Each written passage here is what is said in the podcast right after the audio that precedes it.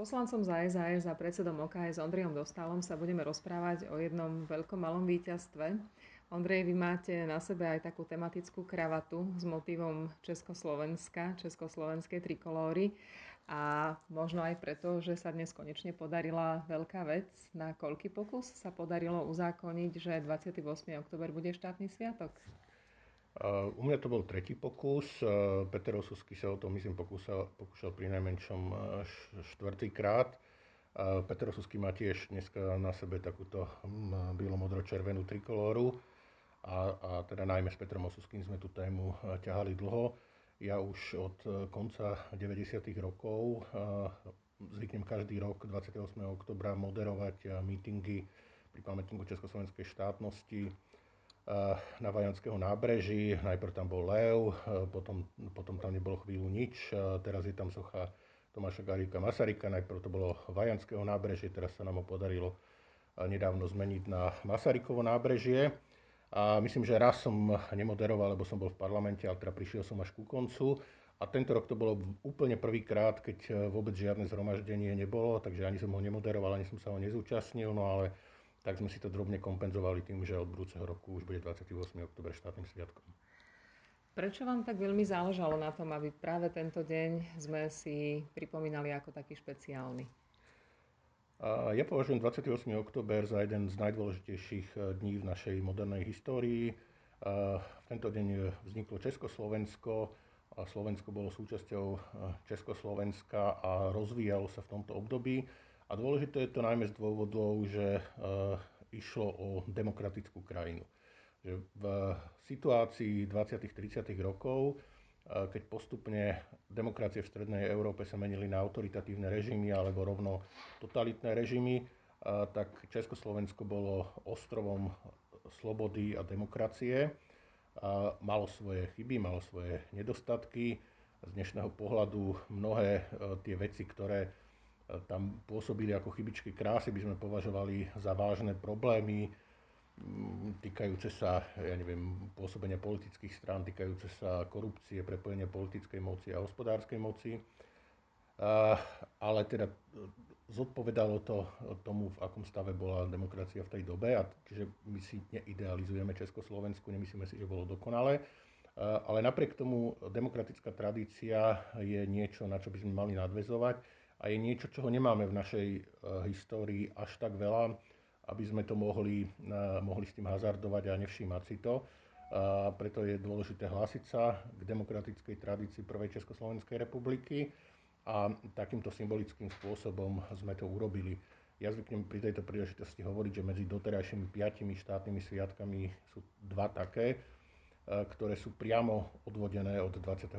oktobra, e, či už ide o 29.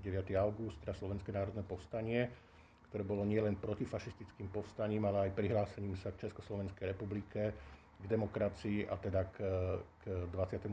oktobru. A rovnako 17. november, ktorý v roku 1939 vlastne vznikol ako reakcia na, alebo teda bol, bol, boli oslavy vzniku Československa 28. oktobra prvýkrát po okupácii a teda vzniku protektorátu. E, potom, potom sa z toho stal Deň študentstva 17. novembra. Ten, ten sme si v roku 1989 pripomínali tak, že padol komunistický režim a opäť to bol, bolo prihlásenie sa k demokratickej tradícii prvej Československej republiky, čo sa udialo v novembri 89. Takže keď sú štátnymi sviatkami 29. august a 17. november a sú nimi právom, tak by mal byť štátny sviatkom aj 28. oktober. Dá sa trochu zašpiritizovať, zauvažovať, čo by bolo keby? Keby toho 28. oktobra to Československo nevzniklo pred tými vyše 100 rokmi? Je otázne, akou rečou by sme dnes hovorili. Možno by sme dnes e, všetci, alebo skoro všetci hovorili po maďarsky. Niektorí z nás by, e, by si možno ešte uchovávali tú slovenčinu a niekde, niekde v súkromí hovorili. Ale to je špekulácia. Možno, že dnes by bola Slovenská republika by bola rovnako samostatným štátom, možno by sme žili v nejakej podunajskej federácii. A ja chcem ale teda povedať, že e, ja nevnímam e, Československú a československú tradíciu ani proti maďarsky, ani proti rakúsko-uhorsky, e, pretože niektorí ľudia majú tendenciu stavať to proti sebe a samozrejme, že v tej chvíli to bolo bolo proti sebe, že Československo znamenalo rozpad Rakúsko-Uhorska a Sloven, pre Slovensko to znamenalo vymanenie sa z tisícročného súžitia s Maďarmi v rámci, v rámci Uhorského kráľovstva.